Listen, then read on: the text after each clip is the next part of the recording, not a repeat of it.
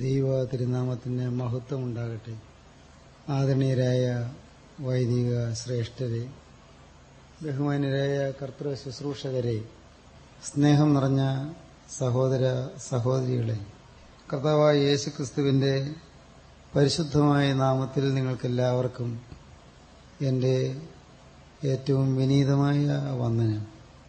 വചനം ശക്തിയാണ് വചനം ജീവനാണ് വചനം ചൈതന്യമാണ് വചനം ബലമാണ് വചനം ധൈര്യമാണ് വചനം സമാധാനമാണ് വചനം ശാന്തിയാണ് വചനം ആശ്വാസമാണ്. ആശ്വാസദായകമായ വചനം. ജീവന്റെ തിരുവചനം. നമുക്ക് ശാന്തമായി കേട്ടുകൊണ്ടിരിക്കാം. വളരെ ശാന്തമായി നമുക്ക് ദൈവസന്നിധി ഇരിക്കാം. കർത്താവെ എനിക്കിന്ന് രാത്രി നിന്റെ ജീവന്റെ വചനം ഇനിയും തരണമേ. ഇനിയും സ്വർഗത്തിലെ മന്ന പൊഴിച്ചു തരണമേ. മരുഭൂമിയിൽ കൂടി കൂട്ടിക്കൊണ്ടുപോകുന്ന തന്റെ മണവാട്ടിയോട് ഉടമ്പടി ചെയ്യുവാൻ സീനായി മലമേൽ ഇറങ്ങി വന്ന മഹോന്നതിനെ ഇന്ന് നീ എനിക്ക് നിന്റെ തിരുവചനം തരണമേ എന്നോട് സംസാരിക്കണമേ. ഇതായിരിക്കട്ടെ നമ്മുടെ എല്ലാവരുടെയും പ്രാർത്ഥന. പ്രിയപ്പെട്ടവരെ വീഴ്ചയിൽ നിന്ന് എഴുന്നേൽപ്പിക്കുന്ന ക്രിസ്തുവിനെക്കുറിച്ചാണ് ഈ വർഷം നാം നമ്മുടെ കൺവെൻഷനിൽ മുഖ്യമായും ധ്യാനിക്കുന്നത്. വീഴ്ചയിൽ നിന്ന് എഴുന്നേൽപ്പിക്കുന്ന ക്രിസ്തു. സക്കായി വീണെടുക്കുകയായിരുന്നെന്ന് അറിഞ്ഞില്ല പക്ഷേ സക്കായിയെ കർത്താവ് എഴുന്നേൽപ്പിച്ചു.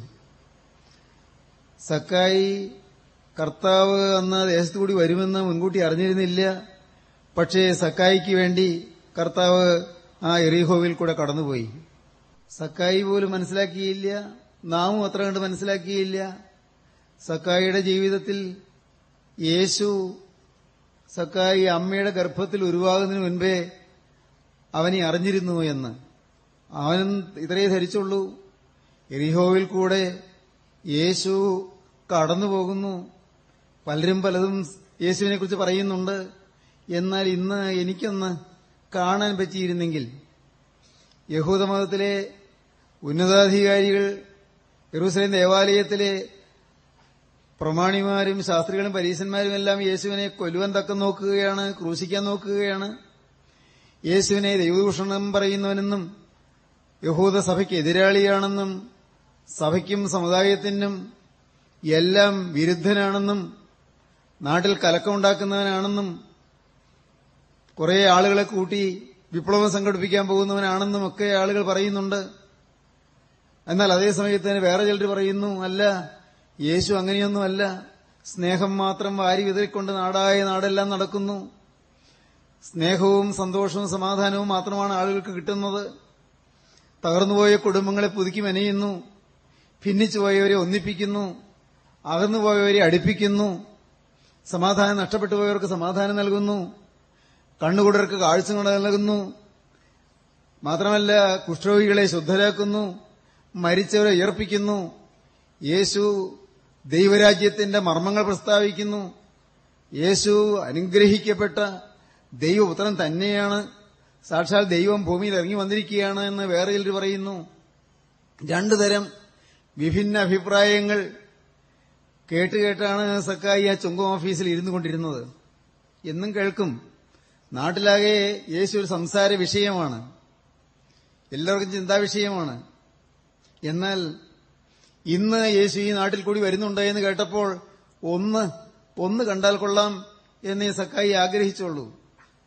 സംഭവിക്കാൻ പോകുന്നൊന്നും സക്കായി അറിഞ്ഞില്ല. പക്ഷേ സ്വർഗത്തിലെ ദൈവം സക്കായി അവന്റെ അമ്മയുടെ ഗർഭത്തിൽ പിറവിയെടുക്കുന്നതിന് മുൻപ് തന്നെ ദൈവം സക്കായിയെ കണ്ടിരുന്നു. അതുകൊണ്ട് ജീവനുള്ള ക്രിസ്തു അന്ന് ഈ സക്കായിയെ വീണ്ടെടുക്കാൻ വേണ്ടി തന്നെ ആ ദേശത്തുകൂടി പോവുകയായിരുന്നു. പ്രിയപ്പെട്ടവരെ ഞാൻ ഭയത്തോടുകൂടി വായിക്കുന്ന ഒരു ഭാഗമുണ്ട്. സക്കായി എരിഹോവിൽ കൂടി കടന്നു പോകുമ്പോൾ എന്നാണ് പത്തൊമ്പതാം അധ്യായം ലൂക്കോസ് തുടങ്ങുന്നത്. എറിഹോവിൽ വന്ന് വന്നപ്പോഴെന്നല്ല എറിഹോവിൽ കൂടി കടന്നു പോകുമ്പോൾ. കടന്നങ്ങ് പോവുകയാണ് അതിരോളം ചെന്നിരിക്കുകയാണ്. എരിഹോവിന്റെ അതിരോളം ചെന്നിരിക്കുകയാണ്. അപ്പോഴാണ് സക്കായിക്ക് ആഗ്രഹം വന്നത്. ഒരല്പം കൂടി വൈകിയിരുന്നെങ്കിൽ അന്ന് സക്കായി യേശുവിനെ കണ്ടുമുട്ടുകയില്ലായിരുന്നു. അന്ന് സക്കായി യേശുവിനെ കാണുവാൻ ശ്രമിച്ചത് ഭാഗ്യമായി പോയി. തന്നെയുമല്ല സ്നേഹിതരെ നിങ്ങൾ ശ്രദ്ധിച്ചിട്ടുണ്ടോ? യേശു പിന്നെ എറിഹോവിൽ കൂടി പോയിട്ടില്ല. അതല്പം ഭയത്തോടെയാണ് ഞാൻ പറയുന്നത്. യേശു പിന്നെ ആ എറിഹോവിൽ കൂടെ പോയിട്ടില്ല. യേശു എറിഹോവിൽ കൂടി പോയ അവസാനത്തെ അവസരം. പിന്നെ അതിലൂടെ പോയിട്ടില്ല. നേരെ പോയത് യേശു അങ്ങ് എറൂസ്ലേമിലേക്കാണ്. എറൂസ്ലേമിൽ യേശു അത് തുടർന്ന് ഗസമനിലേക്കും പിന്നീട് ഗബധ വിസ്താര രംഗത്തേക്കും പിന്നീട് ഗോകുൽത്ത കാൽവറിയിലേക്കും കർത്താവ് പോവുകയായിരുന്നു. അവസാനത്തെ അവസരം സക്കായിക്ക് കിട്ടിയത്. അത് സക്കായി ഏറ്റവും സുവർണാവസരമാക്കി എടുത്തു. ഭാഗ്യം സക്കായിയുടെ ഭവനത്തിൽ നിന്ന് യേശു രാവാർത്തു ഇത് നാം കേട്ടതാണ്. ആ കേട്ട വാക്കുകളുടെ പിന്നിൽ ഞാൻ താണിരുന്നുകൊണ്ട് നിങ്ങളോട് പറയുകയാണ് ഇന്ന് നിങ്ങൾ ഈ കേൾക്കുന്നത് അവസാനത്തെ വചനശുശ്രൂഷയിലാണോ നിങ്ങൾ സംബന്ധിക്കുന്നത്? ഇവിടെ കയറി വരികയെന്നുള്ള ശബ്ദമാണോ ഇനി കേൾക്കാൻ പോകുന്നത് എന്ന്? ശരീരത്തിൽ നിന്ന് പ്രാണനം ഇറവിട്ടു പോകാറായോ? ആർക്കറിയാം? അടുത്ത നിമിഷം എന്താണ് സംഭവിക്കുന്നത്? ആർക്കറിയാം? ദൈവത്തിന് സ്തോത്രം. പ്രിയപ്പെട്ടവരെ നിങ്ങളോട് പറയട്ടെ കിട്ടുന്ന അവസരം നമുക്ക് തക്കത്തിൽ ഉപയോഗിക്കണം. സമയം നമുക്ക് തക്കത്തിൽ ഉപയോഗിക്കണം. ക്രിസ്തുവിനെ അനുഭവിച്ചുകൊണ്ടും ക്രിസ്തുവിനെ എതിരേറ്റുകൊണ്ടും നമ്മുടെ ഭവനത്തിലേക്ക് നമുക്ക് മന്ദം മന്ദം നീങ്ങണം. യേശുക്രിസ്തുവിനെയും വഹിച്ചുകൊണ്ട് നമുക്ക് പോകണം. യേശുക്രിസ്തു ഉള്ളവരായി നാം ജീവിക്കണം. അങ്ങനെ വരുമ്പോൾ വീണുപോയവരെ എഴുന്നേൽപ്പിക്കുന്ന ക്രിസ്തു നമ്മെ എഴുന്നേൽപ്പിക്കും. നമ്മുടെ ക്ഷീണാവസ്ഥകൾ മാറ്റും. നമ്മുടെ ബലഹീനാവസ്ഥകൾ മാറ്റും.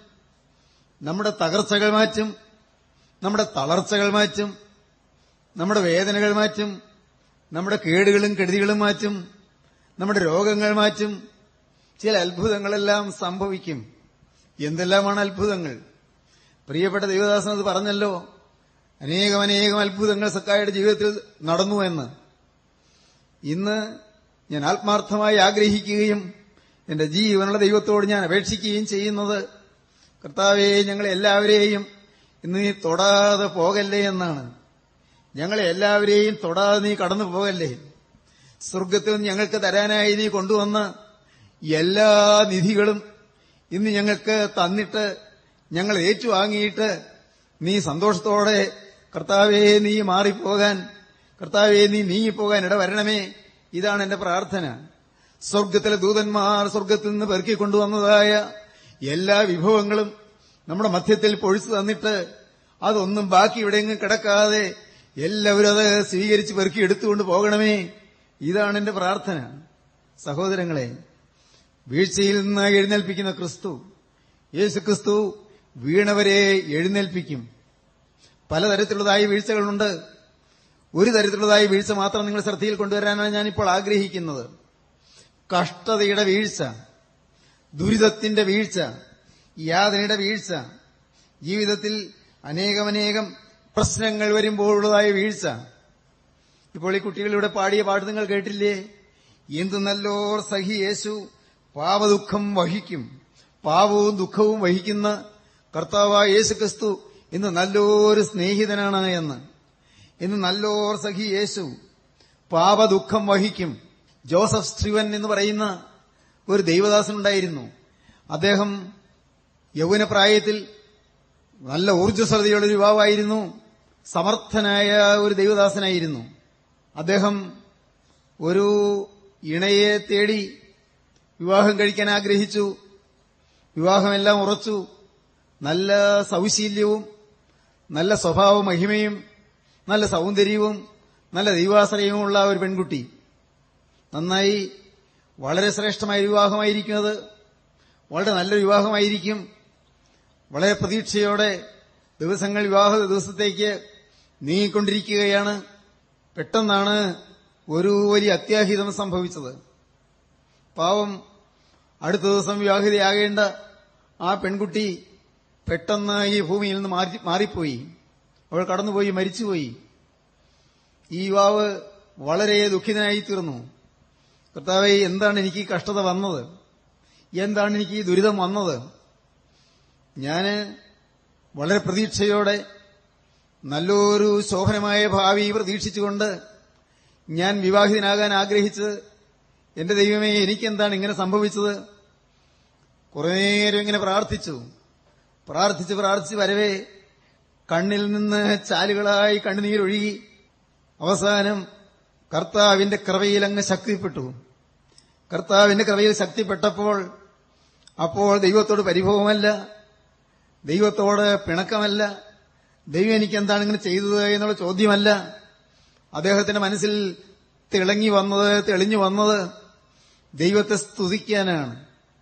അപ്പോൾ അദ്ദേഹം ആ വേദനയുടെ പാരമ്യത്തിൽ പാടിയ പാട്ടാണ് എന്തു നല്ലോർ സഖി യേശു എന്ന്.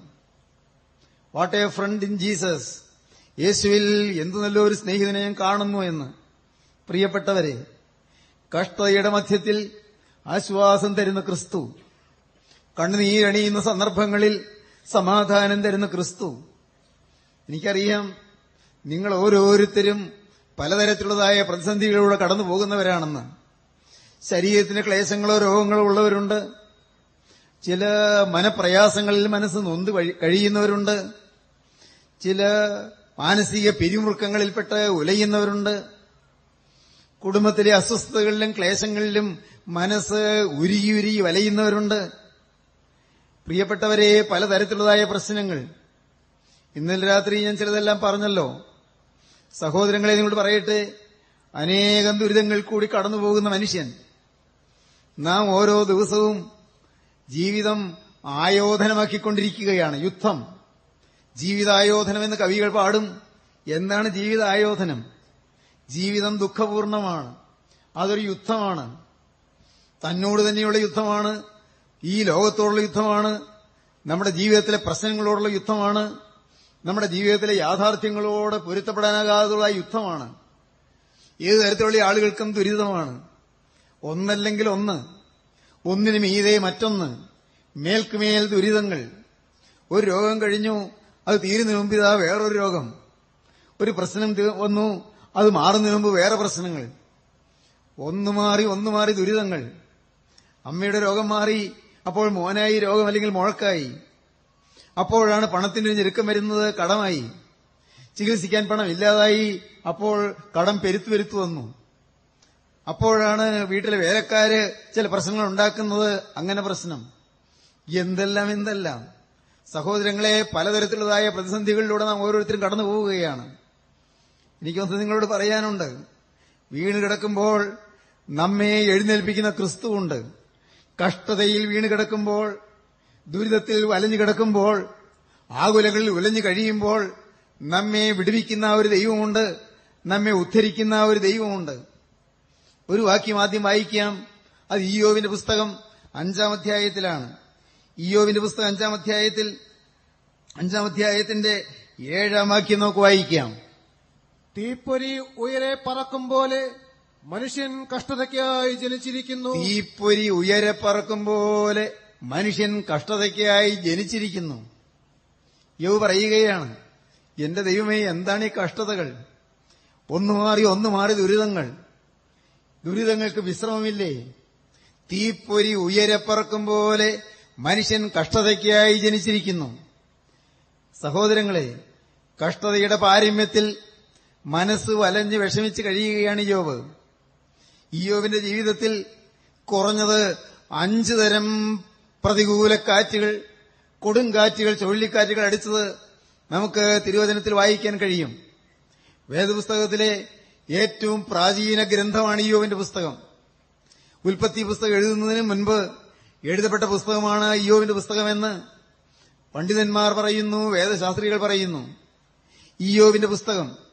ഈ പുരാതനമായ പുസ്തകത്തിൽ വിഷയം എന്താണ്? ദ മീനിങ് ഓഫ് സഫറിംഗ് കഷ്ടതയുടെ അർത്ഥം. എന്താണ് കഷ്ടതകൾ? മനുഷ്യനെന്നും ദുരിതങ്ങളാണ്. മനുഷ്യനെന്നും പ്രതിസന്ധികളാണ്. അവന്റെ ജീവിതത്തിൽ എന്നും യാതനകളാണ്. എന്താണ് ഇങ്ങനെ വരുന്നത്? എന്താണ് ദൈവം സർവശക്തനാണെങ്കിൽ എന്തുകൊണ്ട് ഇങ്ങനെ വരുന്നു? ദൈവ സ്നേഹമാണെങ്കിൽ എന്തുകൊണ്ട് ഇങ്ങനെ വരുന്നു?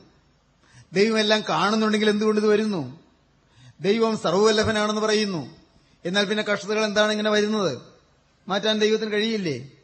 ദൈവം സർവ സർവജ്ഞനാണ് എല്ലാം അറിയുന്നവനാണെന്ന് പറയുന്നു. പിന്നെ എന്താണ് ഇങ്ങനെ വരുന്നത്? ദൈവത്തിന് എല്ലാം അറിയാമല്ലോ.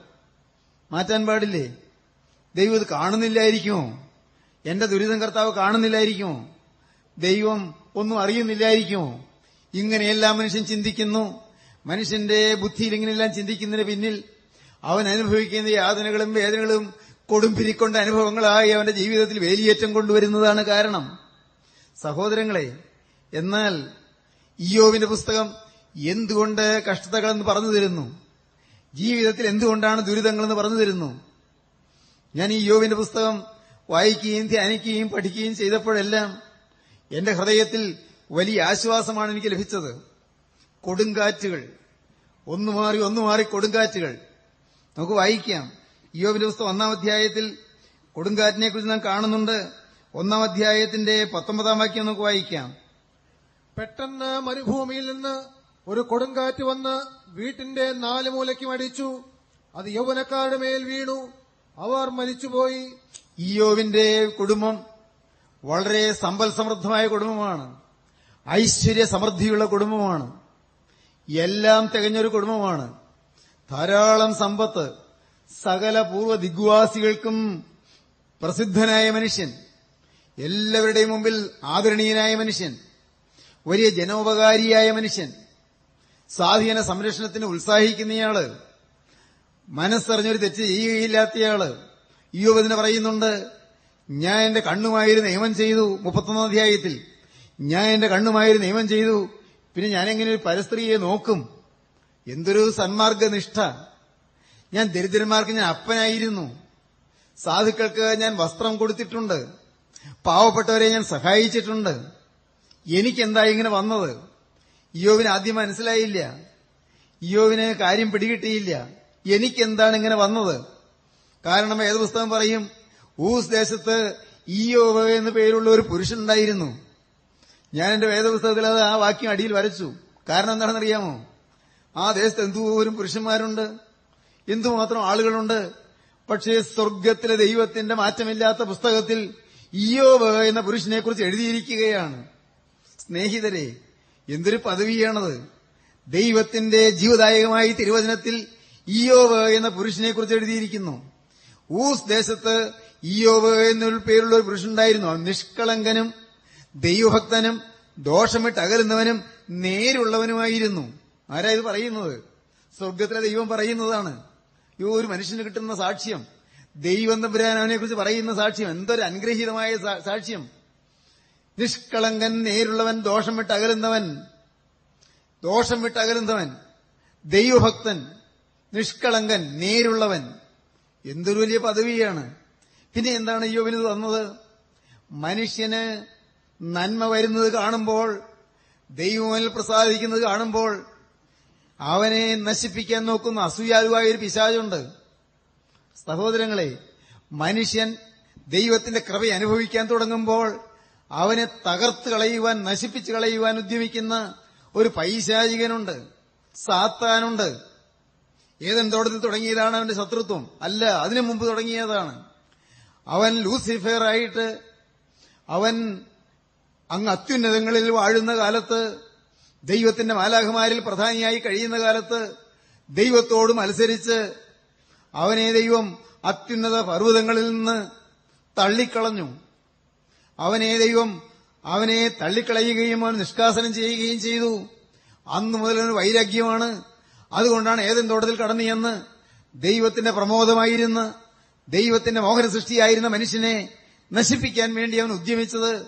അതാണ് ഹൗവായെ അവൻ വശീകരിച്ചത്. ഹൗവായെ വശീകരിച്ചു തുടർന്ന് ആദാമിനെ വശീകരിച്ചു പാപത്തിലേക്ക് നയിച്ചു. അത് അന്ന് തുടങ്ങിയ ഭയാനകമായ ശത്രുത്വമാണ്. ദൈവത്തിന്റെ സൃഷ്ടിയായ മനുഷ്യനെ നശിപ്പിക്കുന്നതിൽ കൂടെ ദൈവത്തോട് പ്രതികാരം ചെയ്യുകയാണ് സാത്താൻ. സ്നേഹിതരെ ഞാൻ ചേർത്ത് പറയും ദൈവത്തിന്റെ സൃഷ്ടിയായി ദൈവം ഓമനിച്ച് കണ്ണിലെ കൃഷ്ണമണി പോലെ താലോലിച്ച് വളർത്തുന്ന നമ്മെ നശിപ്പിക്കാൻ പിശാജ് വട്ടം കൂട്ടിയിട്ടുണ്ട്. ഏതെല്ലാം തരത്തിലായിരിക്കും അവൻ നമ്മെ നശിപ്പിക്കാൻ വരുന്നത് നമുക്ക് അറിഞ്ഞുകൂടാ. സാത്താൻ നമ്മെ തോൽപ്പിക്കരുത്. അവന്റെ തന്ത്രങ്ങളെ അറിയാത്തവരല്ലല്ലോ എന്ന് അപ്പോസ്റ്റലായ പൗലോസ് പറഞ്ഞിട്ടുണ്ട്. സാത്താൻ നമ്മെ തോൽപ്പിക്കരുത്. അവന്റെ തന്ത്രങ്ങളെ നാം അറിയാത്തവരല്ലല്ലോ. തന്ത്രശാലിയായ പിശാജ് നമ്മെ തോൽപ്പിക്കാൻ വരുന്ന ഏതെല്ലാം വഴിയിലൂടെയായിരിക്കും ആ ശത്രുത്വം ദൈവത്തിന് പ്രത്യേകം കരുതലുള്ള പാവപ്പെട്ട മനുഷ്യനോടുള്ളതായ ശത്രുത്വമായി മാറ്റി പിശാജ് മനുഷ്യൻ നശിപ്പിക്കാൻ ഉദ്യമിക്കാൻ തുടങ്ങി. അങ്ങനെയാണ് ഇയോവിനെക്കുറിച്ച് കുറ്റം പറയാനായി ദൈവത്തെ വെല്ലുവിളിക്കാനായി പിശാജ് കടന്നു എന്നത് അതാണ് ഇയോബിന്റെ പുസ്തകം ഒന്നാം അധ്യായം ആറാം വാക്യത്തിൽ നമുക്ക് കാണാൻ സാധിക്കുന്നത്. ഒരു ദിവസം ദൈവൂത്രന്മാർ യഹോവയുടെ നദിയിൽ നിൽപ്പാൻ ചെന്നു. അവരുടെ കൂട്ടത്തിൽ സാത്താനും ചെന്നു. യഹോവ സാത്താനോട് നീ എവിടെ നിന്ന് വരുന്നു? എന്ന് ചോദിച്ചതിന് സാത്താൻ എഹോവയോട് ഞാൻ ഭൂമിയിൽ ഊടാടി സഞ്ചരിച്ചിട്ട് വരുന്നു എന്ന് ഉത്തരം പറഞ്ഞു. ദൈവസന്നിധിയിലേക്ക് സാത്താൻ കയറി ചെന്നു. ഒരു ദൈവദാസനെക്കുറിച്ച് കുറ്റം പറയാൻ അതിനുവേണ്ടി മാത്രമേ സാത്താനോടെ ചെല്ലാൻ പറ്റൂ. ഒരു ദൈവദാസനെക്കുറിച്ച് അപവാദം പറയാൻ മാത്രമേ പിശാചിന് അങ്ങോട്ട് ദൈവസന്നിധിയിലേക്ക് കയറി ചെല്ലാൻ പറ്റൂ. നാം ഭയത്തോടെ ചിന്തിക്കേണ്ടതാണ്. എന്റെ കർത്താവേ സാത്താൻ എന്നെക്കുറിച്ച് എന്തെങ്കിലും പറയാൻ നിന്റെ അടുക്ക വരുമ്പോൾ നീ സാത്താന്റെ വെല്ലുവിളിയുടെ മുന്നിൽ നീ തോൽക്കാൻ ഞാൻ ഇടവരുത്തിയിട്ടുണ്ടോ? യേശുവേ നീ പിശാചിന്റെ വെല്ലുവിളിയുടെ മുന്നിൽ നീ തോൽക്കാൻ ഞാൻ സംഗതിയാക്കിയിട്ടുണ്ടോ? സംഗതി വരുത്തിയിട്ടുണ്ടോ? എന്റെ ജീവിതത്തിൽ ഏതെങ്കിലും തിന്മകൾ സംഭവിച്ചു പോയിട്ടുണ്ടോ? നീതിമാനായ ഇയോവിനെ കുറിച്ച് കുറ്റം പറയാൻ സാത്താൻ ദൈവസനിലേക്ക് ചെന്നു. ദൈവം ചോദിച്ചു സാത്താനെ നീ എവിടെ നിന്ന് വരുന്നു? ഞാൻ ഈ ഭൂമിയിലൊക്കെയും ഊടാടി സഞ്ചരിച്ചിട്ട് വരുന്നു. ഭൂമിയിലൊക്കെയും ഊടാടി സഞ്ചരിക്കുന്നത് എന്തിനാണ്? ദൈവമക്കളിൽ കുറ്റം കണ്ടെത്താൻ സൂക്ഷിച്ചുകൊള്ളുക. ദൈവമക്കളിൽ അവരിൽ എന്തെങ്കിലും തെറ്റ് കണ്ടെത്താൻ അതിനുവേണ്ടി അവൻ ഊടാടി സഞ്ചരിച്ച് നടക്കുകയാണ്. എങ്കിൽ പ്രിയപ്പെട്ടവരെ നാം എത്ര എത്ര ഭയത്തോടുകൂടി നിൽക്കേണ്ടതാണ്? എത്ര കരുതലോടുകൂടി നിൽക്കേണ്ടതാണ്? ദൈവം ഉടനെ ചോദിച്ചു ശരി നീ ഭൂമിയിൽ ഊഴാടി സഞ്ചരിച്ചപ്പോൾ നീ ആരെങ്കിലും നോട്ടം വെച്ചോ? എനിക്ക് ഒരു പ്രത്യേക താല്പര്യമുള്ള ഒരാളുണ്ട്. നിഷ്കളങ്കനും നേരുള്ളവനും ദോഷം വിട്ട് അകലുന്നവനും ദൈവഭക്തനുമായ ഒരാളുണ്ട് എന്റെ ദാസനായ അയ്യോവിന്റെ മേൽ നീ ദൃഷ്ടി വെച്ചുവോ? സാത്താൻ ദൈവത്തെ വെല്ലുവിളിച്ചു. അവൻ വലിയ ഭക്തനാണെന്നല്ലേ നീ പറയുന്നത്. പക്ഷേ അവന് മക്കളുണ്ട്. ഇഷ്ടം പോലെ മക്കൾ. ഏഴ് ആൺമക്കൾ രണ്ട് പെൺമക്കൾ. പോരാ കർത്താവേ അവന് വേറെയും ഉണ്ട് ഗുണങ്ങൾ. സമ്പത്ത് ധാരാളം. സകല പൂർവ ദിഗ്വാസികളിലും കിഴക്കൻ ദേശത്തുള്ള സകലവാന ആളുകളിലും അവൻ ഏറ്റവും പ്രസിദ്ധൻ. എന്തിനാണ് അവന് കുറവ്? അവനെല്ലാം ഉണ്ടല്ലോ. അതുകൊണ്ടാണ് അവൻ ഈ ഭക്തി മുറുകെ പിടിച്ചുകൊണ്ടിരിക്കുന്നത് കാണാം അവന്റെ സ്വത്ത് പോകട്ടെ അല്ലെങ്കിൽ മക്കൾ പോകട്ടെ? അപ്പോൾ കാണാം അവന്റെ ഭക്തി പോകുന്നത്? ദൈവം സാത്താനോട് പറഞ്ഞു ശരി സമ്മതിച്ചിരിക്കുന്നു. അവന്റെ സമ്പത്തിന്മേലും അവന്റെ സൗകര്യങ്ങളിന്മേലും മക്കളുടെ മേലും എല്ലാം നീ കൈവയ്ക്കാൻ ഞാൻ നിന്നെ അനുവദിച്ചിരിക്കുന്നു. എന്റെ ദാസന യോബിന്റെ മേൽ അവന്റെ ജീവന് മാത്രം പ്രാണിന് മാത്രം കേടുവരുത്തരുത്. സഹോദരങ്ങളെ സാത്താൻ പുറപ്പെട്ടു. എങ്ങനെയെല്ലാമാണ് അവൻ ഉപദ്രവിച്ചത്? ഏതെല്ലാം വിധത്തിലാണ് അവൻ ഉപദ്രവിച്ചത്? അത് നമുക്ക് വായിക്കാം. ഒന്നിന്റെ പതിമൂന്ന് മുതൽ വായിക്കാം. ഒരു ദിവസം ഇയോബിന്റെ പുത്രന്മാരും പുത്രിമാരും മൂത്ത ജ്യേഷ്ഠന്റെ വീട്ടിൽ തിന്നുകയും വീഞ്ഞു കുടിക്കുകയും ചെയ്തുകൊണ്ടിരിക്കുമ്പോൾ ഒരു ദൂതൻ അവന്റെ അടുക്കൽ വന്നു. കാളകളെ പൂട്ടുകയും പെൺകഴുതകളുടെ അരിയെ മേഞ്ഞുകൊണ്ടിരിക്കുകയുമായിരുന്നു. പെട്ടെന്ന് ശബായർ വന്ന് അവയെ പിടിച്ചുകൊണ്ടുപോവുകയും വേലക്കാരെ വാളിന്റെ വയത്തലയാൽ വെട്ടിക്കൊല്ലുകയും ചെയ്തു. വേലക്കാരെയെല്ലാം കൊന്നു. മാത്രമല്ല കാളുകളെയും പെൺകഴുതുകളെയും എല്ലാം കവർച്ചക്കാര് പിടിച്ചുകൊണ്ടുപോയി. പിന്നെ വീണ്ടും പതിനാറാം വാക്യം. അവൻ സംസാരിച്ചുകൊണ്ടിരിക്കുമ്പോൾ തന്നെ വേറൊരുത്തൻ വന്നു. ദൈവത്തിന്റെ തീ ആകാശത്തുനിന്ന് വീണ് കത്തി. ആടുകളും വേലക്കാരും അതിനെ ഇരയായി പോയി വിവരം തന്നെ അറിയിപ്പാൻ ഞാൻ ഒരുത്തൻ മാത്രം വഴുതി പോന്നു എന്ന് പറഞ്ഞു. വയലേലകൾ കൂടി കാറ്റ് നല്ലപോലെ വീശി വന്നു. അവിടെ തീ പിടിച്ചിട്ട് കാറ്റ് ഊതിയതുകൊണ്ട് തീയങ്ങ് ആളിക്കത്തി. സംഭവിച്ചത് എന്താണ് ദൈവത്തിന്റെ തീ ആകാശത്ത് വീണ് കത്തി. ആടുകളും വേലക്കാരും അതിന് ഇരയായിപ്പോയി. അങ്ങനെ എല്ലാം കത്തി നശിച്ചു. വീണ്ടും പതിനേഴാം വാക്യം. അവൻ സംസാരിച്ചുകൊണ്ടിരിക്കുമ്പോൾ തന്നെ മറ്റൊരുത്തൻ വന്നു. പെട്ടെന്ന് കൽതേർ മൂന്ന് കൂട്ടമായി വന്ന് ഒട്ടകങ്ങളെ പിടിച്ചുകൊണ്ടുപോകുകയും വേലക്കാരെ വാളിന്റെ വായ്ത്തലയാൽ വെട്ടിക്കൊല്ലുകയും ചെയ്തു. എല്ലാറ്റിനെയും പിടിച്ചു കൊണ്ടുപോയി വേലക്കാരെ വാളിന്റെ വായത്തയാൽ വെട്ടിക്കൊന്നു എല്ലാം കൊണ്ടുപോയി. വീണ്ടും ഇതെല്ലാം കഴിഞ്ഞ് പിന്നെ പറയുന്നതാണ് പത്തൊമ്പതാം വാക്യം. പെട്ടെന്ന് മരുഭൂമിയിൽ നിന്ന് ഒരു കൊടുങ്കാറ്റ് വന്ന് വീട്ടിന്റെ നാല് മൂലയ്ക്ക് മടിച്ചു. അത് യൗവനക്കാരുടെ മേൽ വീണു. അവർ മരിച്ചുപോയി. ഓ അടിക്കടി ആവത്ത് വന്നിട്ട് ഇയോവിന്റെ മക്കൾ ആൺമക്കൾ ഏഴുപേരും പെൺമക്കൾ മൂന്നുപേരും അവർ അവിടെ ഒരു വീട്ടിൽ ഒരുമിച്ച് കൂടി സന്തോഷിച്ച് നല്ല സമാധാനമായി അവരൊരുമിച്ച് ഒരുമിച്ച് ഇടയ്ക്കിടയ്ക്ക് ഇങ്ങനെ സമ്മേളിക്കും. അന്നങ്ങനെ ഒരുമിച്ച് കൂടിയിരിക്കുന്ന ദിവസം പെട്ടെന്ന് ആ വീട്ടിൽ മാത്രം ഒരു ചുഴലിക്കാറ്റടിച്ചു ഒരു വലിയ കൊടുങ്കാറ്റ്. ആ വീടിന്റെ നാല് മൂലയ്ക്കും അടിച്ചു. വീടാകെ കുലുങ്ങി. ആകെ തകർന്നു. യൗവനക്കാര് പത്തു മക്കളും യോവിന്റെ ഏഴ് പുത്രന്മാരും മൂന്ന് പുത്രിമാരും എല്ലാവരും ഒരുമിച്ച് മരിച്ചു. അയ്യോ കഷ്ടം. പ്രിയപ്പെട്ടവരെ ഇയോവ് അപ്പോഴൊന്നും കുലുങ്ങിയില്ല. താങ്ങാവുന്നതല്ല. ഇങ്ങനെയുള്ള അടിക്കടിയുള്ള ആപത്ത് വന്നാൽ നാം എത്ര പേര് പിടിച്ചു നിൽക്കും? എന്തുമാത്രം നാം നിരാശരാകാൻ സാധ്യതയുണ്ട്? നമുക്കിത് കഥ കേൾക്കും പോലെ കേട്ടുപോയാൽ നമുക്കതിന് വലിയ ഗൗരവമില്ല. എന്നാൽ നമ്മുടെ ജീവിതത്തിൽ അത്യാഹിതങ്ങൾ വരുമ്പോൾ വലിയ അനർത്ഥങ്ങൾ വരുമ്പോൾ അപ്രതീക്ഷിതമായ ആപത്തുകൾ വരുമ്പോൾ ഒരിക്കലും ചിന്തിക്കാൻ വയ്യാത്ത നഷ്ടങ്ങൾ വരുമ്പോൾ അപ്പോഴാണ് നമ്മുടെ തനിനിറം വരുന്നത് തനിനിറം കാണുന്നത്. ദൈവത്തിന് സ്തോത്രം. ഇന്നലെ ഞാൻ കുഞ്ഞുങ്ങളോട് പറഞ്ഞു പിള്ളേരോട് ഞാൻ പറഞ്ഞു പ്രഭാത പ്രാർത്ഥനയ്ക്കാണെന്ന് തോന്നുന്നു. ഞാൻ പറഞ്ഞു മക്കളെ ഒരു കാര്യം നിങ്ങളുടെ ശ്രദ്ധയിലുണ്ടായിരിക്കണം എന്ത് സംഭവിച്ചാലും യേശു എന്നെ സ്നേഹിക്കുന്നെന്ന് നിങ്ങൾ മറക്കരുത് എന്ന്. യേശു എന്നോട് വലിയ സ്നേഹമാണ് നിങ്ങൾ മറക്കരുത്. എന്തെല്ലാം സംഭവിച്ചാലും ശരി യേശുവിന് എന്നോട് വലിയ സ്നേഹമാണ്. അത് നിങ്ങളുടെ നങ്കൂരമായിരിക്കട്ടെ. അത് നിങ്ങളുടെ ബലമായിരിക്കട്ടെ. എന്തു തന്നെ സംഭവിച്ചാലും അല്ല ആകസ്മികമായ അത്യാഹിതങ്ങൾ സംഭവിച്ചാലും കർത്താവെ കഷ്ടനഷ്ടങ്ങൾ വന്നാലും യേശുവിന് എന്നോട് സ്നേഹമാണ്. യേശു എന്നെ സ്നേഹിക്കുന്നു. എന്റെ യേശുവിന്റെ സ്നേഹത്തെ ഞാൻ സംശയിക്കുകയില്ല. അതായിരിക്കട്ടെ നിങ്ങളുടെ ജീവിതത്തിന്റെ മുദ്രാവാക്യം. സഹോദരങ്ങളെ എത്ര യാഥാർത്ഥ്യമാണെന്നോ യേശു. ദൈവത്തിന് സ്തോത്രം. ദൈവത്തിന്റെ വലിയ നാമം മഹത്വപ്പെടട്ടെ. ഞാൻ ഈ കോളേജിലെ പ്രിൻസിപ്പലായിരുന്നപ്പോൾ ഇവിടെ തൊട്ടുകെടുത്ത് കാണുന്ന ഈ ഹോസ്റ്റലിൽ ഇടയ്ക്ക് വന്ന് ക്ലാസ് എടുക്കും. എല്ലാ ബുധനാഴ്ചയും വൈകുന്നേരം ഇവിടെ ഹോസ്റ്റലിൽ വന്ന് ക്ലാസ് എടുക്കാറുണ്ട്. അവിടെ പിള്ളേരോട് ഞാൻ പറയും Jesus so real a God. So near a God. And so dear a God. ദൈവം അവൻ ഏറ്റവും സാക്ഷാത്തായ അനുഭവമാണ്. So real.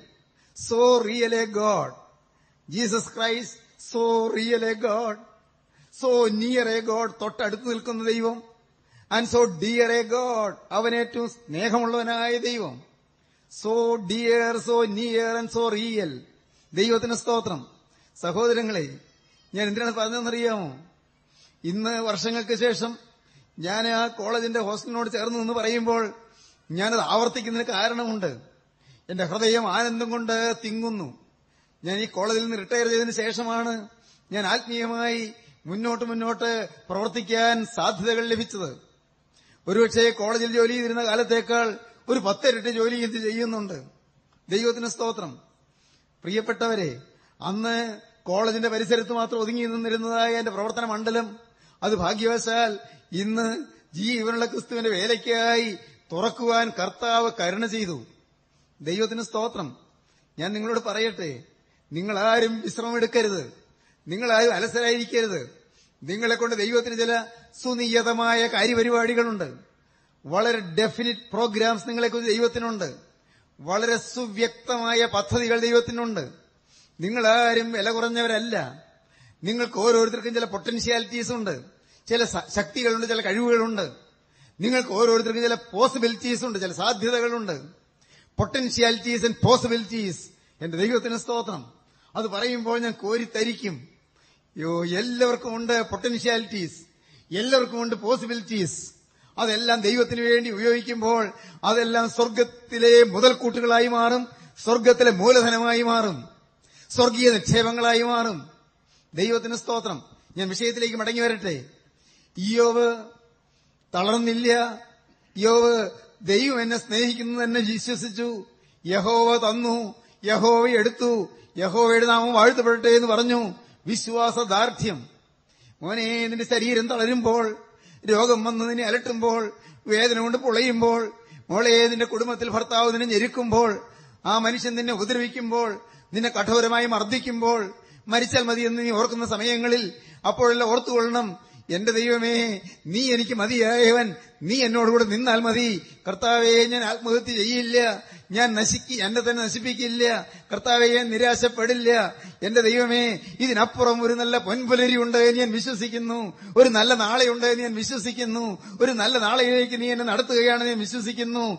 എന്റെ ദൈവമേ നീ എന്നെ ശോധന ചെയ്ത് എന്നെ വിശുദ്ധീകരിച്ച് എന്നെ നിനക്ക് കൊള്ളാകുന്നതാക്കി കൊള്ളാകുന്നതാക്കി മാറ്റുകയാണ് എന്ന് ഞാൻ വിശ്വസിക്കുന്നു. കറയും കളങ്കവും ചുളുക്കവുമില്ലാത്ത ഒരു നല്ല വിശുദ്ധ മണവാട്ടിയാക്കാൻ നീ എന്നിൽ അധ്വാനിക്കുകയാണ് എന്ന് ഞാൻ വിശ്വസിക്കുന്നു. പ്രിയപ്പെട്ടവരെ നിങ്ങൾ ഉറയ്ക്കുക. ആരും തളരരുത്.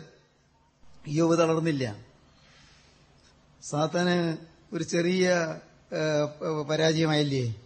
പക്ഷെ അവൻ മടുക്കില്ല. അവൻ അവന് അവന് അല്പം പോലും ലജ്ജയില്ല. നാണമില്ല.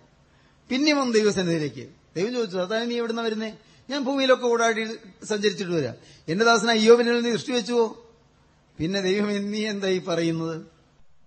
അവന് മക്കളല്ലേ പോയുള്ളൂ? കൊടുങ്കാച്ചൂതി മക്കൾ പോയി സമ്പത്ത് പോയി കാള കാളകളും കഴുതകളും ആടുകളും എല്ലാം പോയി വേലക്കാർ പോയി ധാന്യപ്പുരകൾ പോയി എല്ലാം പോയി. പക്ഷേ അവന് നല്ല ആരോഗ്യമല്ലേ? എന്തിനാ കുറവ്? എന്തിനാ കുഴപ്പം? നല്ല ആരോഗ്യം. അവന്റെ ശരീരത്തിലും തൊട്ടു നോക്ക് അപ്പോ കാണാം നിന്നോടുള്ള വിശ്വാസം തേച്ചു കളയും. പ്രിയപ്പെട്ടവരെ ദൈവം വരാൻ പറഞ്ഞു ശരി ശരീരത്തിന് തൊടുവാൻ സംബന്ധിച്ചിരിക്കുന്നു പക്ഷെ പ്രാണിനെ തൊടരുത്. പ്രാണിന് കേടുവരുത്തരുത്. ദൈവത്തിന് സ്തോത്രം. എന്റെ കർത്താവ് അനുവദിക്കാതെ ഒന്നും സംഭവിക്കില്ല കേട്ടോ. നിങ്ങളോട് പറയട്ടെ യേശു തമ്പുരാൻ അനുവദിക്കാതെ നിങ്ങളുടെ ജീവിതത്തിൽ ഒരണു പോലും സംഭവിക്കില്ല ഉറച്ചുകൊള്ളൂ. അവന്റെ പ്രാണിന് പോലും ആ പ്രാണിന് കേടുവരുത്തരുത് എന്ന് പറഞ്ഞു. സാത്താൻ ചെന്ന് ഇയോവിനെ ബാധിച്ചു. ഏഴാം വാക്യം എന്ന് വായിക്കാം. രണ്ടാം അധ്യായം ഏഴാം വാക്യം മുതൽ അങ്ങനെ സാത്താൻ യഹോവയുടെ സന്നിധി വിട്ടു പുറപ്പെട്ട് ഇയോബിനെ ഉള്ളങ്കാൽ മുതൽ നെറുക വരെ വല്ലാത്ത പരുക്കളാൽ ബാധിച്ചു. ഉള്ളങ്കാൽ മുതൽ നെറുക വരെ വല്ലാത്ത പരുക്കളാൽ ബാധിച്ചു. പിന്നെ അവൻ ഒരു ഓട്ടിൻ കഷ്ണമെടുത്ത് തന്നെത്താൻ ചുരുണ്ടിക്കൊണ്ട് ചാരത്തിലിരുന്നു. ചാരത്തിലിരുന്നു. ഈ ഉള്ളങ്കാൽ മുതൽ നെറുകന്തല വരെ വല്ലാത്ത പരുക്കൾ ബാധിച്ചപ്പോൾ ആ പരുക്കളുടെ ഇടയ്ക്ക് അല്പം അല്പം സ്ഥലമുള്ളിടത്ത് ഭയങ്കര ചൊറിച്ചിൽ. അത് മാന്താൻ കൈകൊണ്ട് മാന്തിയിട്ടും പറ്റുന്നില്ല. ഓട്ട് കഷ്ണമെടുത്ത് ഇങ്ങനെ മാന്തിക്കൊണ്ടിരിക്കുകയാണ്. മാന്തുന്നു മാന്തുന്ന് തൊലി പൊളിഞ്ഞു പോകും. അവിടെ പഴുക്കും. പഴുത്ത വ്രണമാകും. ആസകലം വ്രണം. ചോരയും ചലവും ഒലിക്കുന്നു. ദുർഗന്ധം വമിക്കുന്നു. ഇയോവിന്റെ പുസ്തകം പത്തൊമ്പതാം അധ്യായത്തിലാണോ എനിക്ക് അറിഞ്ഞുകൂടാ? ഒരു ഭാഗത്ത് പറയും എന്റെ ശ്വാസം മറ്റുള്ളവർക്ക് അസഹ്യമായി എന്ന്. എന്റെ ഭാര്യ മൂക്കുകുത്തി മാറി നിൽക്കുന്നു എന്ന്. അത് പത്തൊമ്പതാം അധ്യായത്തിലാണ്. വായിക്കാം പതിനെട്ടാം വാക്യം. പിള്ളേരും എന്നെ നിരസിക്കുന്നു. ഞാൻ എഴുന്നേറ്റാൽ അവരെന്നെ കളിയാക്കുന്നു. പതിമൂന്നാം വാക്യം മുതൽ വായിച്ചോളൂ. അവരെന്റെ സഹോദരന്മാരെ എന്നോട് അകറ്റിക്കളഞ്ഞു. സഹോദര എല്ലാവരും അകന്നുപോയി. എന്റെ പരിചയക്കാർ എനിക്ക് അന്യരായി തീർന്നു പരിചയക്കാർ അന്യരെ പോലെ ദൂരെ മാറി നിന്നു. എന്റെ ബന്ധുജനം ഒഴിഞ്ഞു മാറി. എന്റെ ബന്ധുജനം ഒഴിഞ്ഞു മാറി. എന്റെ ഉറ്റ സ്നേഹിതന്മാർ എന്നെ മറന്നു കളഞ്ഞു എന്റെ ഉറ്റ സ്നേഹിതന്മാർ എന്നെ മറന്നു കളഞ്ഞു എന്റെ വീട്ടിൽ പാർക്കുന്നവരും എന്റെ ദാസികളും എന്നെ അന്യനായി എണ്ണുന്നു. വീട്ടിൽ പാർത്തവരും ദാസിമാരുമായവരൊക്കെ എന്നെ അന്യനെ പോലെ കണക്കാക്കുന്നു.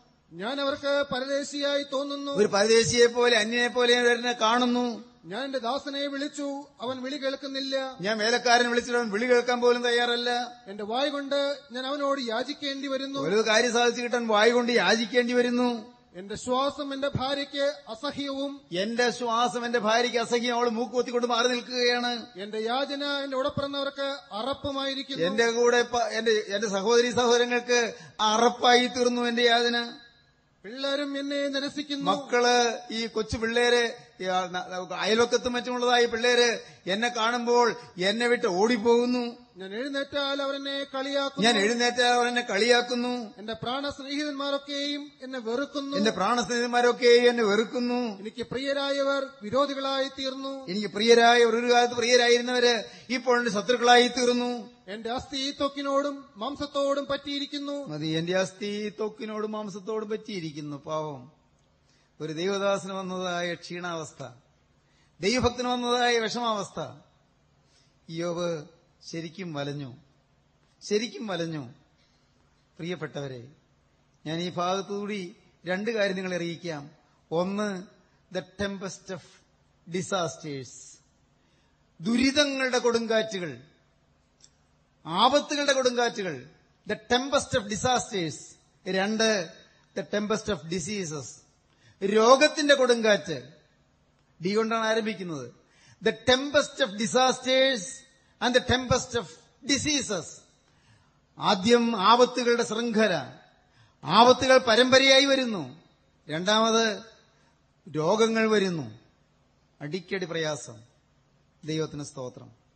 ആ സമയത്താണ് യോവിന്റെ ഭാര്യ പറഞ്ഞത് ഇനിയും ഈ ഭക്തിയൊക്കെ മുറിവ് പിടിച്ചുകൊണ്ടിരിക്കുകയാണോ നിങ്ങൾ ഇത്ര മണ്ടനായി പോയല്ലോ. ഒരു ദൈവം ഉണ്ടെങ്കിൽ ഇങ്ങനെയൊക്കെ വരുമോ? ഓ ഭാര്യ ഇത് പറഞ്ഞ് സഹിക്കാവുന്നതല്ല. നിങ്ങൾ ഇപ്പോഴും ഭക്തി മുറുകെ പിടിച്ചുകൊണ്ടിരിക്കുകയാണോ ദൈവത്തെ ത്യജിച്ചു കളക. നിന്റെ ആത്മഹത്യ ചെയ്യ്. മരിച്ചു കളക. ദൈവത്തെ ത്യജിച്ച് പറഞ്ഞ് മരിച്ചു കളക. ഒമ്പതാം വാക്യം. അവന്റെ ഭാര്യ അവനോട് നീ ഇനിയും നിന്റെ ഭക്തി മുറുകെ പിടിച്ചുകൊണ്ടിരിക്കുന്നുവോ? ദൈവത്തെ ത്യജിച്ചു പറഞ്ഞ് മരിച്ചു കളക എന്ന് പറഞ്ഞു. അപ്പോൾ യോവളോട് അവളോട് പറയുകയാണ് അവനവളോട് അവളോട് ഒരു പൊട്ടി സംസാരിക്കുന്നത് പോലെ നീ സംസാരിക്കുന്നു. നാം ദൈവത്തിന്റെ കയ്യിൽ നിന്ന് നന്മ കൈക്കൊള്ളുന്നു. തിന്മയും കൈക്കൊള്ളരുതോ എന്ന് പറഞ്ഞു.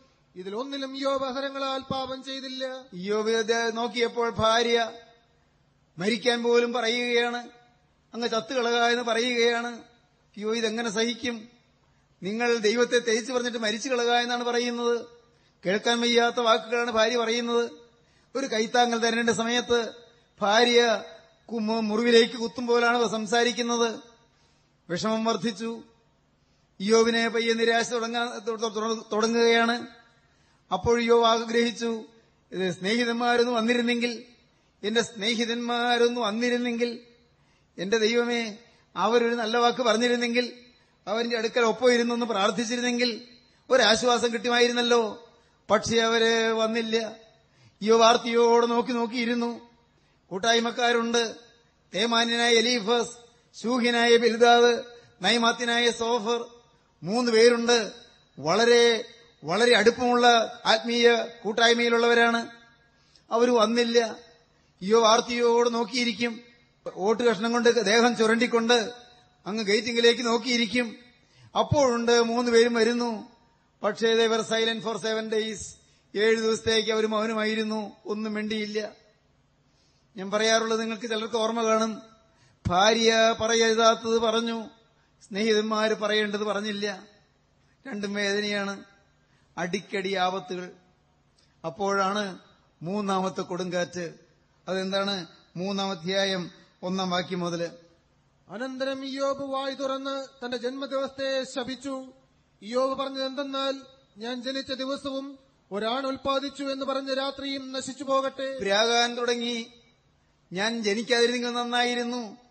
ഞാൻ പിറന്നപ്പോൾ ചാപ്പിള്ള പോലെ ആകാ- ആകാതിരുന്ന എന്താണ്? എന്നെ എന്തിനാണ് ദൈവം ജനിപ്പിച്ചത്? ഈ ദുരിതം അനുഭവിക്കാൻ വിട്ടത് എന്തിനാണ്? ഈയോബ് പയ്യെ പ്രാകാൻ തുടങ്ങി ശപിക്കാൻ തുടങ്ങി. ഞാൻ ജനിച്ച ദിവസം ശവിക്കപ്പെടട്ടെ ഒരാൺകുട്ടി ജനിച്ചു എന്ന് പറഞ്ഞ് മറ്റുള്ളവരെ സന്തോഷിച്ച ദിവസം ശവിക്കപ്പെടട്ടെ ആ നാൾ ഇരുണ്ടു പോകട്ടെ എന്ന് പറഞ്ഞ് മൂന്നാം അധ്യായം മുഴുവൻ ശാപത്തിന്റെ അധ്യായമാണ്. നിരാശയുടെ അധ്യായമാണ്. ദ ടെമ്പസ്റ്റ് ഓഫ് ഡെസ്പയർ നിരാശയുടെ കൊടുങ്കാറ്റ്. സ്നേഹിതരെ ഞാൻ വളരെ വേഗം പറഞ്ഞു വരാം. ഈ വലിയ കൊടുങ്കാറ്റിന്റെ മധ്യത്തിൽ യോവ് വലഞ്ഞിരിക്കുമ്പോൾ ആ സമയത്ത് യോവിന്റെ സ്നേഹിമാർ കുറേശ്ശെ പറഞ്ഞു തുടങ്ങി. പിന്നെ എലീഹു എന്ന് പറയുന്ന വേറൊരാൾ വന്നു. അദ്ദേഹവും പറഞ്ഞു തുടങ്ങി. ഇയോവ് അവരുമായി ന്യായവാദം ചെയ്തുകൊണ്ടിരിക്കുകയാണ്. സംസാരിച്ചുകൊണ്ടിരിക്കുകയാണ്. ദിവസങ്ങൾ മുന്നോട്ട് മുന്നോട്ട് നീങ്ങി. യോവിന്റെ നിരാശ വർദ്ധിക്കുന്നുണ്ട്. യോവിന്റെ ആകുലം വർദ്ധിക്കുന്നുണ്ട്. യോവിന്റെ ഭാരം വർദ്ധിക്കുന്നുണ്ട്. യോവിന്റെ ജീവിതത്തിൽ ആപത്തുകളുടെ കൊടുങ്കാറ്റ്. മാത്രമല്ല ഇയോവിന്റെ ജീവിതത്തിൽ രോഗത്തിന്റെ കൊടുങ്കാറ്റ്. മാത്രമല്ല ഇയോവിന്റെ ജീവിതത്തിൽ നിരാശയുടെ കൊടുങ്കാറ്റ്. കൊടുങ്കാറ്റേറ്റ് വലയുന്നു.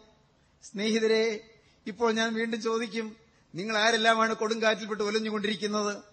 ആടി ഒലഞ്ഞുകൊണ്ടിരിക്കുന്നത്? കൊടുങ്കാറ്റിൽപ്പെട്ട് ഇങ്ങനെ ആടി വലഞ്ഞുകൊണ്ടിരിക്കുന്നത്? ഏത് സമയത്താണ് വീഴുന്നത് എന്നോർത്ത് വിഷമിച്ച് നിരാശയോടിരിക്കുന്നത് ആരെല്ലാമാണ്? എന്റെ ദൈവത്തിന് സ്തോത്രം. ഈയോവ് അങ്ങനെ നിരാശപ്പെട്ടിരിക്കുമ്പോൾ അപ്പോഴുണ്ട് ഒരു കൊടുങ്കാറ്റ് ആഞ്ഞു വീശുന്നു. ആ ചിത്രം ഞാൻ ഭാവനയിൽ കാണട്ടെ. ഒരു വലിയ കൊടുങ്കാറ്റ് ശക്തമായൊരു കൊടുങ്കാറ്റാണ്. ആ കൊടുങ്കാറ്റ് അത് കണ്ടപ്പോൾ ഇയോവ് വയ്യ പുഞ്ചിരിയോടെ നോക്കി. ഇയോവ് ഓർത്തു ഇനി കൊടുങ്കാറ്റ് വീശിയാൽ എനിക്ക് എന്നെ ഒന്നും പോവാനില്ല. മക്കൾ പോയി സ്വത്ത് പോയി കാടുമാടുകൾ പോയി ദാസിദാസന്മാർ പോയി ഭാര്യ പോയി സ്നേഹിതന്മാരും പോയി ആരാണ് ഇനി പോവാനുള്ളത്? എല്ലാം പോയി. ഇനിയോ കൊടുങ്കാറ്റ് ഊതിയാലെന്നാ പക്ഷെ യോവ് പെട്ടെന്ന് ആ കയ്യിലൊന്ന് മുറുകെ പിടിച്ചു. സ്വന്തം കയ്യിൽ. അതെന്താണ്? അതിൽ ഓട്ട് കഷ്ണമുണ്ട്. കൊടുങ്കാറ്റിൽ ഈ ഓട്ട് കഷ്ണം തെറിച്ചു പോവാതിരിക്കട്ടെ. കയ്യിലുള്ള ആ ഓട്ട് കഷ്ണം ഓട്ടിൻ കഷ്ണം തെറിച്ചു പോകാതിരുന്നാൽ മാന്താമല്ലോ ഇനിയും ചൊറിയാമല്ലോ.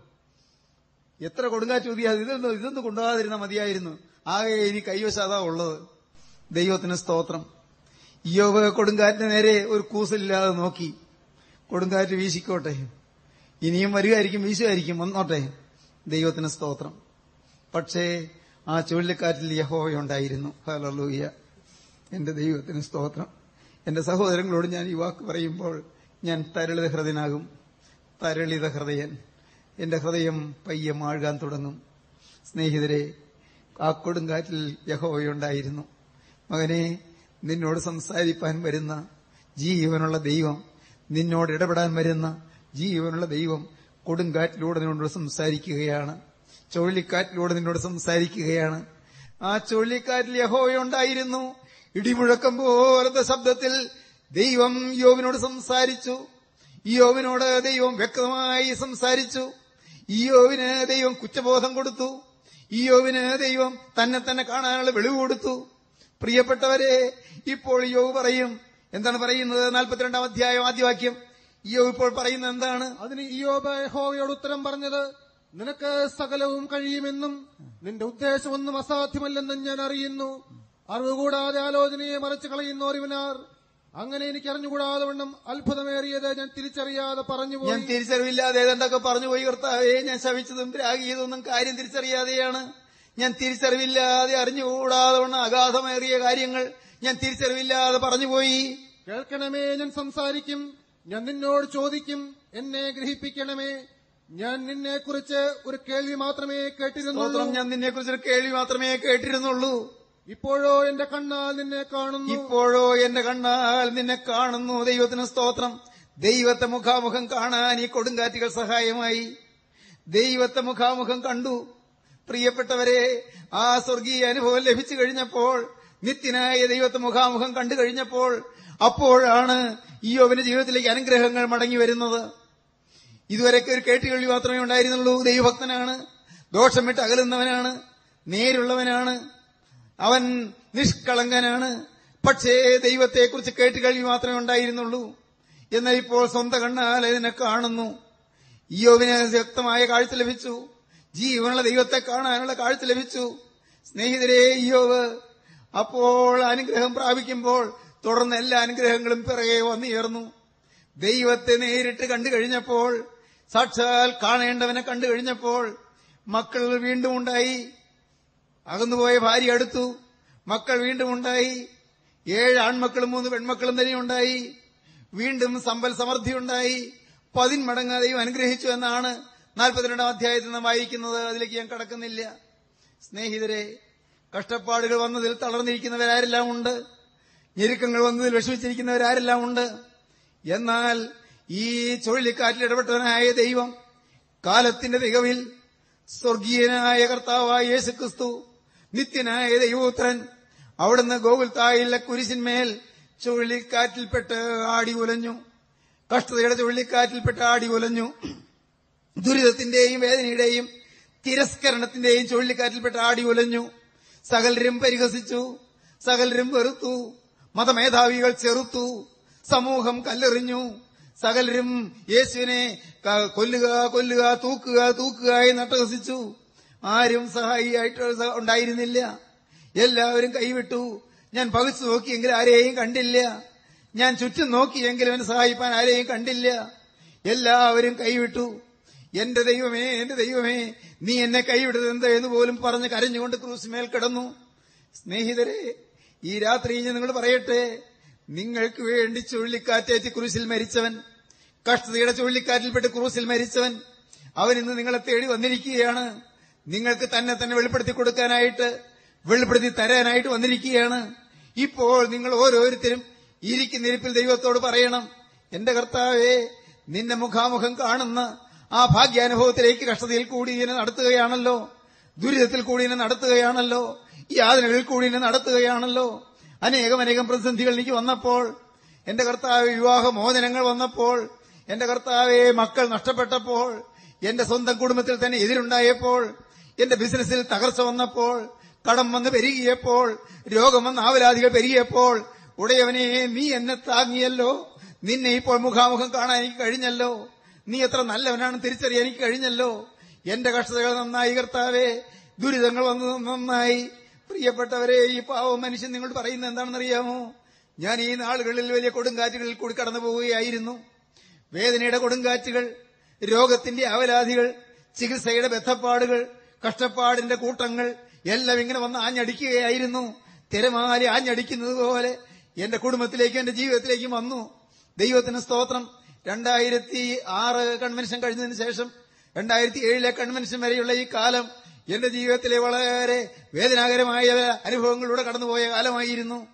എന്നാൽ ദൈവത്തിന് സ്തോത്രം എനിക്ക് ഒരു കാര്യം മനസ്സിലായി. ഞാൻ ഇടയ്ക്കിടയ്ക്ക് പറയും കർത്താവേ നന്നായി ദുരിതങ്ങൾ വന്നത് നന്നായി കഷ്ടതകൾ വന്നത് നന്നായി എതിർപ്പുകൾ വന്നത് നന്നായി പോരാട്ടങ്ങൾ വന്നത് നന്നായി രോഗങ്ങൾ വന്നത് നന്നായി ദൈവമേ കഷ്ടങ്ങളും നഷ്ടങ്ങളും വന്നത് നന്നായി എന്ന് ഞാനിപ്പോൾ ഉറക്കെ പറയാറുണ്ട് ചിലപ്പോൾ നന്നായി കർത്താവേ എനിക്ക് നിന്നെ ഒന്നുകൂടി അടുത്തറിയാൻ കഴിഞ്ഞല്ലോ. നീ സ്നേഹമാണെന്ന് അടുത്തറിയാൻ കഴിഞ്ഞല്ലോ. നീ എനിക്ക് വേണ്ടി പെടുന്നവനാണ് തിരിച്ചറിയാൻ കഴിഞ്ഞല്ലോ. നീ എന്നെ സ്നേഹിക്കുന്നുണ്ടെന്ന് മനസ്സിലാക്കാൻ കഴിഞ്ഞല്ലോ. നീ എന്റെ അതരങ്ങളുടെ യാതന നിഷേധിച്ചില്ലല്ലോ. അതരങ്ങളുടെ യാതന നിഷേധിക്കാത്ത ദൈവം സ്നേഹിതരെ ഇന്ന് രാത്രി നിങ്ങളെ ഒന്ന് തൊടാൻ ആഗ്രഹിക്കുന്നുണ്ട്.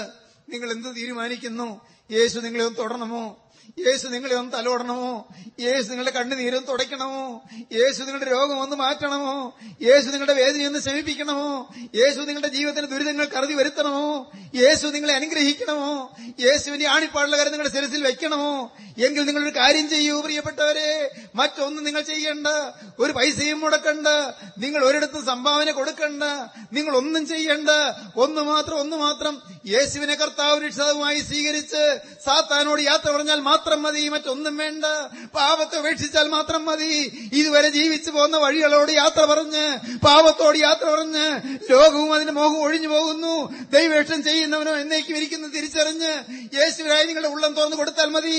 യേശു നിങ്ങളെ തലോടും യേശു നിങ്ങളെ അനുഗ്രഹിക്കും യേശു നിങ്ങളുടെ മേൽ തന്നെ കരം വയ്ക്കും യേശുവിന്റെ തിരുരക്തം നിങ്ങളെ കഴുകും യേശുവിന്റെ അത്ഭുത പ്രപഞ്ചത്തിലേക്ക് നിങ്ങളെ ആനയിക്കും സ്വർഗീയ മഹത്വത്തിലേക്ക് നിങ്ങളെ ചേർക്കും വെളിപ്പെടുവാനുള്ള മഹത്വകരമായ തേജസ്സിലേക്ക് അവൻ നിങ്ങളെ അണിയിക്കും നിങ്ങളെ ചേർത്തണയ്ക്കും അവൻ നിങ്ങളെ അനുഗ്രഹിക്കും. അങ്ങനെ നിങ്ങൾക്ക് ആഗ്രഹമുണ്ടെങ്കിൽ പ്രിയപ്പെട്ടവരെ പാവത്തോട് യാത്ര പറഞ്ഞുകൊള്ളൂ. പാവത്തോട് യാത്ര പറയാൻ താല്പര്യമുണ്ടെങ്കിൽ എങ്കിൽ നിങ്ങളുടെ കരങ്ങൾ ഉയർത്തിക്കൊള്ളൂ. നിങ്ങൾ കരങ്ങൾ ഉയർത്തിക്കൊണ്ട് യേശുവോട് വാക്ക് പറയൂ. യേശുവേ ഇന്ന് മുതൽ ഞാൻ നിന്റെ വക ഞാൻ നിങ്ങൾക്ക് പറഞ്ഞു തരാം. യേശുവേ ഇന്ന് മുതൽ ഇന്ന് മുതൽ ഞാൻ നിന്റെ വക നിന്റെ വക. യേശുവേ യേശുവേ. നീ എനിക്ക് വേണ്ടി ക്രൂസിൽ മരിച്ചതിനാൽ എനിക്ക് വേണ്ടി ക്രൂസിൽ മരിച്ചതിനാൽ ഇന്നു മുതൽ ഞാൻ നിനക്കായി ജീവിക്കും. യേശുവേ ഇന്നു മുതൽ ഞാനൊരു പുതിയ സൃഷ്ടി. യേശുവേ നീ എന്നെ സ്നേഹിക്കുന്നു എന്ന് ഞാൻ വിശ്വസിക്കുന്നു. യേശുവേ ഇന്നു മുതൽ ഞാനൊരു പുതിയ സൃഷ്ടി. യേശുവേ ഞാനിതാ വരുന്നു. എന്നെ സ്വീകരിക്കണമേ. ഇങ്ങനെ പ്രാർത്ഥിച്ചവർക്ക് ആ കാര്യങ്ങളെ വീശിക്കൊണ്ട് ദൈവത്തെ സ്തുതിക്കാം. ഹലോയ്യ Hallelujah, hallelujah, hallelujah, hallelujah, hallelujah, hallelujah, hallelujah, hallelujah, hallelujah, hallelujah, hallelujah, hallelujah, hallelujah, hallelujah, hallelujah, hallelujah, hallelujah, hallelujah, hallelujah. Hallelujah, hallelujah, hallelujah, hallelujah, hallelujah, hallelujah, hallelujah. Hallelujah, hallelujah, hallelujah, hallelujah, hallelujah, hallelujah, hallelujah. Hallelujah, hallelujah, hallelujah. hallelujah, hallelujah, hallelujah, hallelujah, hallelujah,